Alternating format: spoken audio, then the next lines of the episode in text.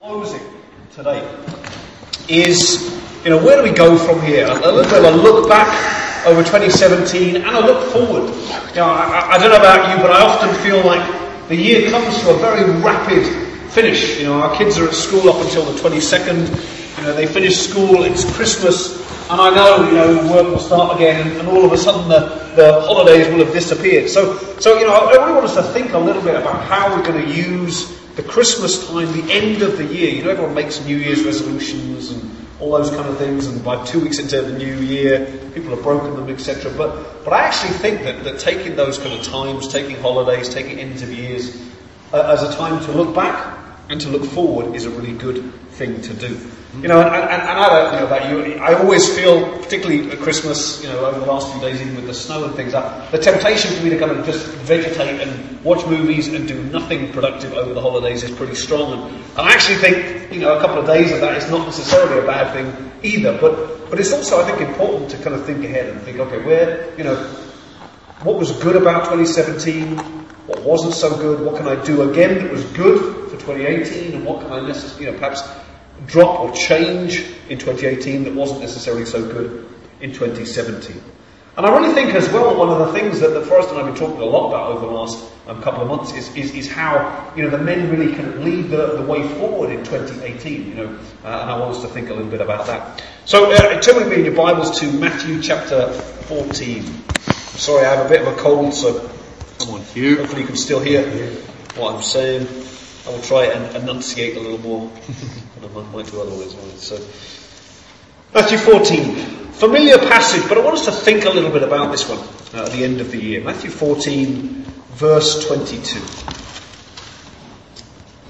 Said immediately, Jesus made the disciples get into the boat and go ahead of him to the other side while he dismissed the crowd. After he had dismissed them, he went up on a mountainside by himself to pray. Later that night, he was there alone. And the boat was already a considerable distance from land, buffeted by the winds, as buffeted by the waves because the wind was against them. Shortly before dawn, Jesus went out to them walking on the lake. When the disciples saw him walking on the lake, they were terrified. It's a ghost, they said, and cried out in fear. But Jesus immediately said to them, Take courage, it is I, don't be afraid. Lord, if it's you, Peter replied, tell me to come to you on the water. Come, he said. Then Peter got down out of the boat, walked on the water, and came toward Jesus. But when he saw the wind, he was afraid and beginning to sink, cried out, Lord, save me. Immediately, Jesus reached out his hand and caught him. You of little faith, he said, why did you doubt? And when they climbed into the boat, the wind died down, and those who were in the boat worshipped him, saying, Truly, you are the Son of God. It's a powerful passage. I don't, I, you know, I don't know how many times you, have thought over this passage over the years, but, but it's a powerful passage. You know, and, and I've got three points simply for us to think about uh, at the end of uh, 2017 from this passage. You know, just before this, Jesus had fed the 5,000, so this was a pretty momentous time, and there's all sorts of reasons why Jesus might have immediately told the disciples to get into the boat. John gives us one reason. He tells us in John's Gospel that, that the crowds were ready to make Jesus king. And so a lot of scholars think, well, you know, Jesus wanted to get his disciples out of the way in case they kind of thought, oh yeah, this is a great idea, let's make Jesus king now, and all this kind of stuff. Jesus was trying to clear the way, he was trying to dismiss the crowds and clear his disciples out of the way to clear all distractions because that wasn't the time. It's interesting that Jesus goes up on the mountain to pray. You know, maybe he was a little tested at that point. Maybe he, in his heart, was kind of wondering, wow, you know, what if, you know, like he mm. was tested in the desert, what if I'm meant to be the Messiah in the way that people want me to be? But anyway, Jesus dismisses the crowds of the 5,000. He goes up the mountain, they go into the boat, and they set out. Three quick points. Number one, seeing Jesus in the storm. The, the timing here, I think, really matters. So verse 15 tells us that it was about evening time, which would have been so, so the Jewish count, the daytime is divided into four three hour segments. So probably tells us we're talking between 3 p.m. and 6 p.m. is when Jesus is feeding the 5,000. So, so, so straight after that, having fed them, he puts the disciples into the boat. He says immediately he put the disciples into the boat and, and sets about dismissing the crowd. Which tells us it's probably between about 6 p.m. and 9 p.m. that they get into the boat. Let's say, for the sake of argument, probably closer to 8 p.m., 9 p.m. Sorry. Verse 25 then tells us that it was in the last section of the night, which would have been 3 a.m. to 6 a.m. A lot of scholars think it was probably, for, various reasons, around 4 a.m. in the morning. Why is this important? It meant the disciples had been in that boat for about seven to eight hours. Wow. Seven to eight hours in that boat. John tells us in John 6 that they had only actually travelled about 3.5 to 4 miles. Now, I don't know if you've ever thought about that. I, I, do a bit of rowing myself, and I checked on this on the, on the world record. The world record to row three miles five kilometres is 14 minutes. Now, now, you know that's a single person, a one-man boat rowing, you know, at pace 14 minutes. Let's say, for the sake of argument, you know, a set of guys in a reasonable sized boat, you know, about four miles, couple of hours, you know, one, two hours, probably if they were going, you know, at a reasonable kind of pace. But they'd been in the boat for seven to eight hours. All four Gospels record this instant of them in the boat and of Jesus walking on the water. Only Matthew records Peter walking on the water. But all four of them have this instant of, of the boat, this long period of time through the night, and Jesus walking on the water. You know, why were they in so much trouble? Why had this taken them seven to eight hours? Well, in 1992, on the Lake of Galilee, the lake that they were on, they recorded waves 10 feet high. 10 feet high. Might nick your thing. So these guys are in a smallish boat, right? Know, let's say there's only 12 of them, there may be a few more, but, but, but, but 10 feet high is, is kind of probably, you know, somewhere around here. So you're in a small boat that's, it's not, you multi-decks or whatever, it's, it's a single, you know, you're, you're on the surface of the water, and you have waves potentially at this time on the Lake of Galilee, and they, they whip up pretty fast. Apparently, the wind whips across from the from the, from the east and northeast, and they and they whip up waves this height. Can you imagine? You know what you would feel like. I mean, you know, I've been on boats before, bigger boats than that, in reasonable kind of ways, nothing close to ten foot waves, but a small boat you know, with nothing but oars, no, I can't imagine they had life jackets or anything like that, and the waves potentially are that size. It says for sure that the wind was against them. That was why they had spent seven to eight hours rowing three and a half miles. They were, you know, in Mark 6:47, in his account, it says that they were in the middle of the lake. It says that they were straining. The word there is straining at the oars with the wind against them. The, the point all four of the Gospels want to make at this point is, is that they were going nowhere. They may have, you know, maybe, maybe they got to that and the wind whipped up, and they were going nowhere. They were not reaching their destination. Mm. Now, there's lots of different accounts of you know, interpretations of what, what does this mean? What are the Gospel writers trying to tell us? And, and, and, I actually think all of them have different kind of versions of interesting stories about you know, what's the message Matthew's trying to get across here. But there's one account in particular I think is really interesting. There's a set of scholars who actually think Matthew's trying to tell us something about the church.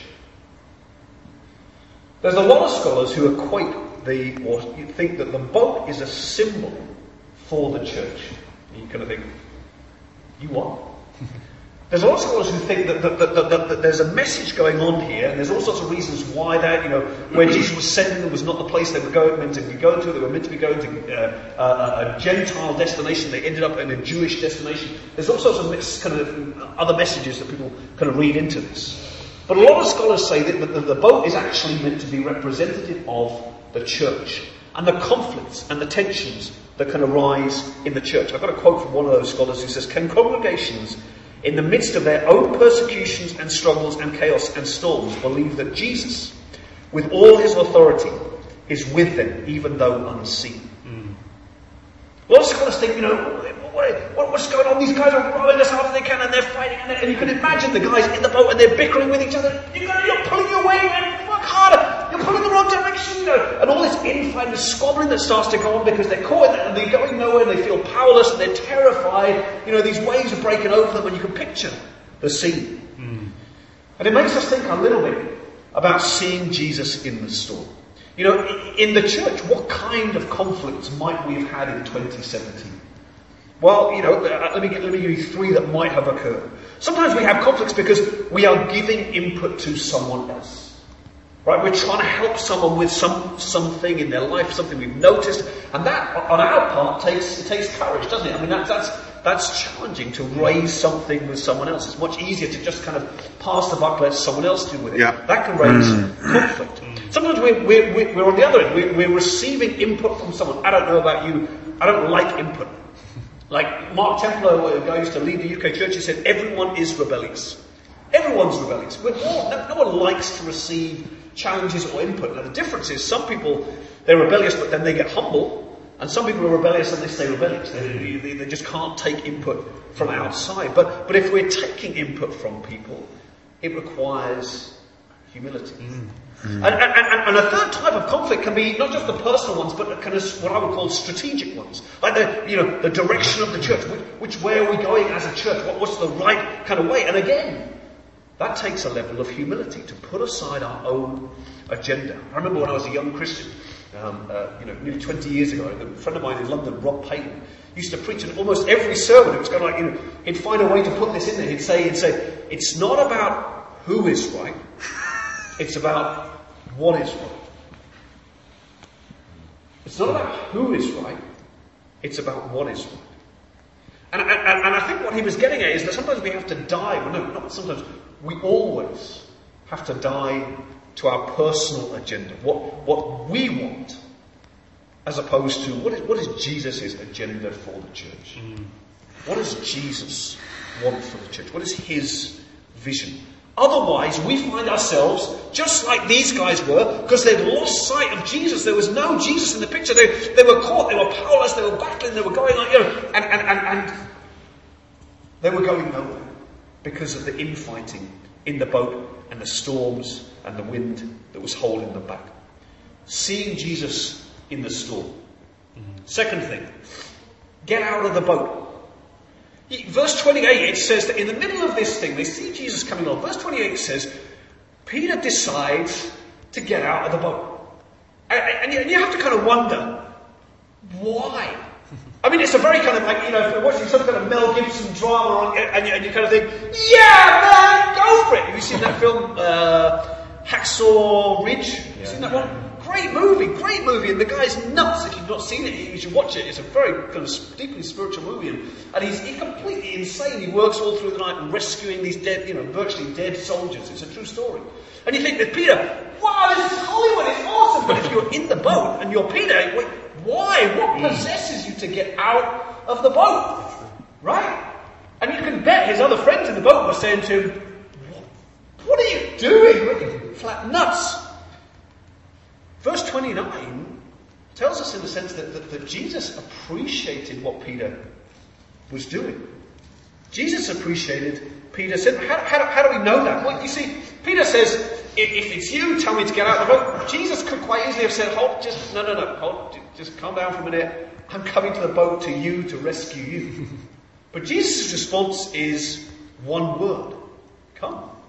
And, not only that, at the end, when Peter, when, when Peter's sinking in the water and he rescues him and pulls him out, if Jesus had thought this was a bad idea, he would have reprimanded him and said, Peter, look, I appreciate your courage, but you should have stayed in the boat. But he doesn't.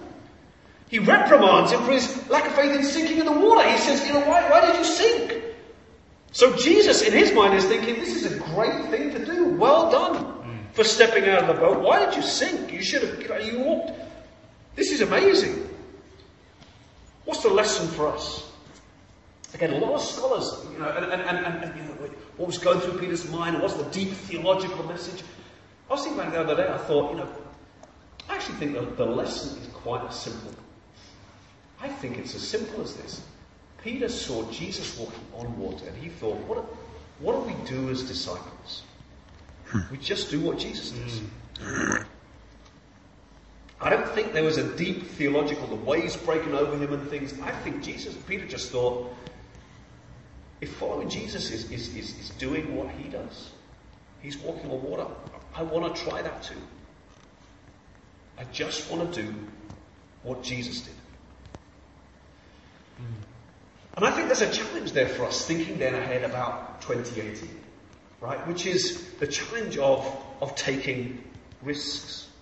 you know, the older we get, and some of the younger guys, you'll already be seeing this, and, you know, I just, you've seen Jamie in the front row. I appreciate Jamie's spirit recently, kind of, you know, saying, I, I just want to take a risk. I want to go do a one year challenge. I want to, I want to take a, a step of faith. I appreciate that spirit.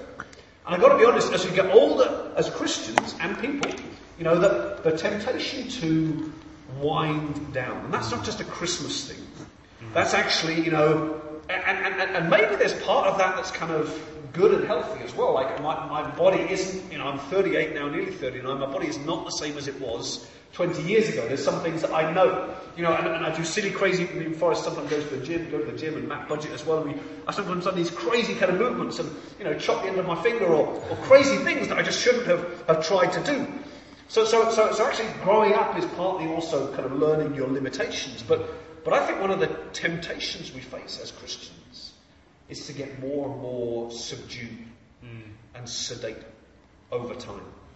And rather than kind of, you know, being out there on the front line and taking risks, we, we, you know, we, we counsel other people or we sit around in our little D groups or whatever and kind of confess our sin and then go home and, and kind of uh, mess up again. But, you know, um, question for us, you know, where, where have we put limits on God? Where have we put limits on God working?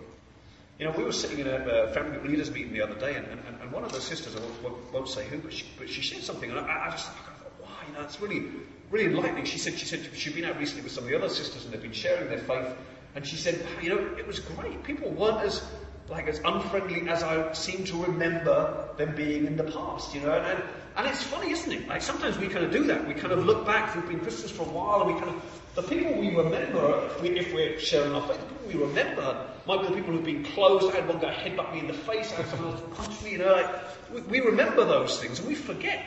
Hold on a second. I remember meeting this guy, Dave Borthwick. This he was a scaffolder in Manchester, and I, it was a horrible day of sharing my faith, but I remember praying and then meeting this guy, the Scottish guy, Dave, from Edinburgh, whose life was falling apart. He was a recovering alcoholic. And he came along, and I went off on holiday, and I came back, and the day that I came back, he, the Saturday I came back, the Sunday he was baptized. Wow. And, and, and, but I forget those things. I remember a lot of the negative. And, and, and so what we do is we do that kind of the, uh, that person's not And, and, and have you ever done that? You've been walking towards someone and you, and you have, and you feel this prompting, right? And you, you, you, you want to I don't want to hear that voice, but you, yeah, and, and, and, I think it's the Spirit. When the Spirit says to you, look, look, look at this person, and you, and, and you even do that. You look at them and you think, I should, I should, and then, and then, and then there's this other voice that kind of goes, but you know, I, am pushed for time now, and they're probably not open anyway. And a statistical probability they're not open, and so I won't, I won't do anything. you ever been in that situation? Mm-hmm. Can I ask you a really blunt question? I asked this question about 19 years ago in a leaders' meeting, and it, and it didn't go down very well. So, so Forgive me if I, if I offend you. But, but, but can I ask a question? Because since we're amongst the brothers, can I ask an honest question? Yeah. Yeah. So, so, so please, raise your hand if you've shared your faith today with someone. Some, someone could be, a, could be a colleague, could be a stranger, could be a friend, could be a family member if you shared your faith today. Okay, raise your hand if, you, if, if, if in the last week you've shared your faith with someone. In the last month, great. You know, which, which is great, and, and, and, and that's, that's great, right? And, and, and, that's good. But, but, but, but, but, but there are also a few hands that didn't go up, and I suspect if it was all the brothers here tonight, there'd be more hands that, that, you know, I haven't shared my faith today. I haven't shared my faith probably since last Wednesday, you know, so, so I'd be in that kind of just weekend. But, but the point is not how many times. The point is, is it on our heart? Are we actually taking that risk to share the gospel with people? You know, one of the things, again, that Forrest has been thinking a lot about at the beginning of next year is, is throwing the net out as wide as possible. And how do we do that as family groups? And, and that's something I think to be thinking about over Christmas. You know, what ways, what kind of activities or whatever can we do to try and get the word out to people, to, to make new friends, to invite new people to something and they can come in contact with the church. I think that's something to be thinking about. Getting out of the boat, having that Peter faith again. And final thing, fixing our eyes. You know, verse 30, right, Peter walked on water. There's a lot of pretty incredible things that happen in the gospel, but, but most of the time they're, they're around Jesus, right? Like Jesus, he heals people, he gives people back their sight, you know, he raises the dead, he fills jugs full of water, turns them into wine. Jesus does some pretty incredible things. There are times in the Gospels and the book of Acts where, where the disciples are sent out and they do similar kind of healing things. But I've got to be honest, I think this is possibly the greatest miracle that a disciple did, in a sense, or that happened to a disciple that a disciple experienced. He walked on water. What purpose did it serve? Did it heal someone of their blindness? No. Did it make someone who'd never been able to walk before? No. But Peter walked on water. And then he sunk because of the wind. As long as he was looking at Jesus, he was able to do the impossible. Mm. The impossible. I mean, it's not possible for a human being to walk on water. We went to this thing in, in Munster in Germany this summer, and, and, and, this artist has created this piece of, of, of, artwork as part of this big festival where it's an old, disused kind of iron smelting factory, and they've got the canal that comes big thing, you know, the size of, yeah, the size of this room. That comes in where the barges and ships used to bring the stuff in to be, you know, metalworks or whatever. And, and, and this artist has just below the surface of the water, about an inch below, has created a platform that's basically invisible, you know, and so people can walk across. And it's meant to be kind of like a biblical analogy, but people actually walk across the water, and thousands, tens of thousands of people go there every day just to walk across the water. And it's a very strange feeling. It's a very strange feeling. But isn't the Christian life a little bit like that? Isn't the Christian life a bit like doing the impossible, living the impossible? I, am not just talking about like, you know, seeing we become Christians or something like that, but, but, but how many of us have ever tried to live a pure life before we were Christians and succeeded? I, I gotta be honest, I'll come back to this.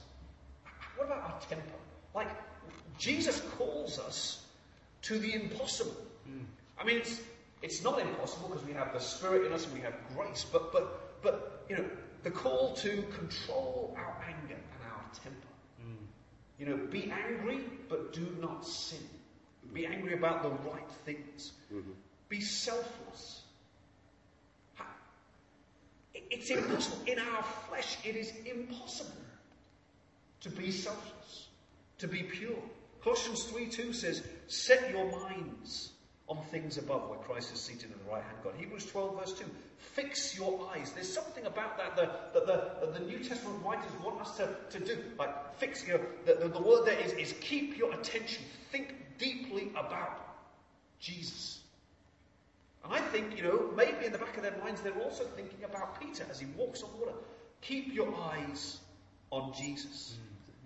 What's the lesson for us? I read this Barclay's commentary many years ago, and, and he made a really interesting point. He said, he said the gospel writers, they had a myriad of stories they could have chosen, but, but, but they didn't just choose stories to say, oh, here's something nice that happened. There was always some mm. significance about this is, this is what life with Jesus is always like. This is what it's like to be around Jesus. This is what, this is what Jesus is always, the kind of thing that Jesus is always doing. There's, there's a deeper message about any of the message, any of the stories that they tell. And I think that the, the, the, the, message from this is Jesus won't let us drown. Mm. And again, you think, what you want? Jesus won't let us drown. Look what Peter says. Way Matthew writes it, he was just beginning to sink. He was just beginning to sink, and he shouts out, Lord, save me. Hmm. And it says, immediately, Jesus reached out and grabbed a hold of him. He was just beginning to sink. Lord, save me. And immediately, Jesus grabs a hold of him. You see, there's a balance, I think, as being a Christian. You know, we try to walk on water, doing those things, controlling our temper, being pure. You know, these things, they are impossible for us, but we try because that's what Jesus says. You know, be perfect as your heavenly Father is perfect. We fail. We start to sink. We confess. We repent. We need grace. Jesus' hand constantly reaches out. It's, it's, it's, it's, an allegory. It's a message about the cross. Mm-hmm. It's actually a whole message about the Christian life. It's not just, wow, hey, look at Peter, wow, what do you do? It's a message about our Christian lives. This is what it means to be a Christian. Jesus calls us to walk on water, to do things we can't do in our flesh. And we struggle and we fall and we fail, but He, he reaches out, He rescues us. That's grace right there.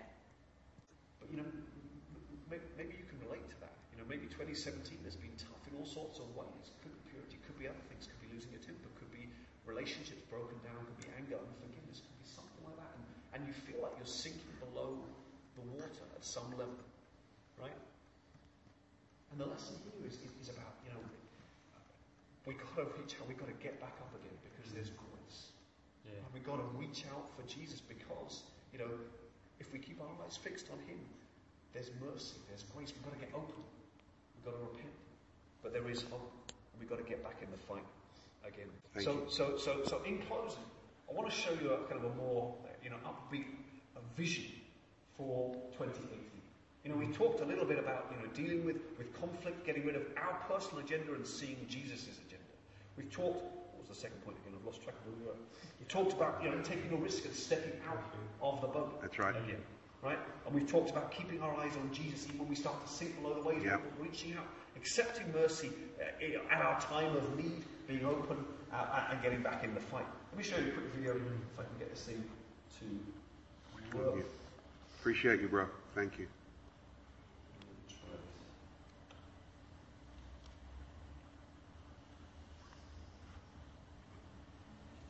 Vision for 2018. It's a two-minute video. You must be easy to follow.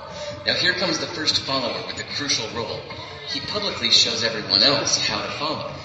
Notice how the leader embraces him as an equal. So it's not about the leader anymore. It's about them, plural. Notice how he's calling to his friends to join in. See, it takes guts to be a first follower. You stand out and you brave ridicule yourself. Being a first follower is an underappreciated form of leadership. The first follower transforms a lone nut into a leader. If the leader is the flint, the first follower is the spark that really makes the fire. Now here's the second follower. This is a turning point. It's proof the first has done well. Now it's not a lone nut and it's not two nuts. Three is a crowd and a crowd is news. A movement must be public. Make sure outsiders see more than just the leader. Everyone needs to see the followers because new followers emulate followers, not the leader. Now here come two more people, then three more immediately. Now we've got momentum. This is the tipping point and now we have a movement. As more people jump in, it's no longer risky. If they were on the fence before, there's no reason not to join in now. They won't stand out, they won't be ridiculed, and they will be part of the in crowd if they hurry. And over the next minute, you'll see the rest who prefer to stay part of the crowd, because eventually they'd be ridiculed for not joining. And ladies and gentlemen, that is how a movement is made. So let's recap what we've learned. If you are a version of the shirtless dancing guy, all alone, remember the importance of nurturing your first few followers as equals, making everything clearly about the movement, not you. Be public, be easy to follow. But the biggest lesson here, did you catch it? Leadership is overglorified. Yes, it started with the shirtless guy, and he'll get all the credit, but you saw what really happened. It was the first follower that transformed a lone nut into a leader. There's no movement without the first follower. See, we're told that we all need to be leaders, but that would be really ineffective. The best way to make a movement, if you really care, is to courageously follow and show others how to follow. When you find a lone nut doing something great, have the guts to be the first person to stand up and join in.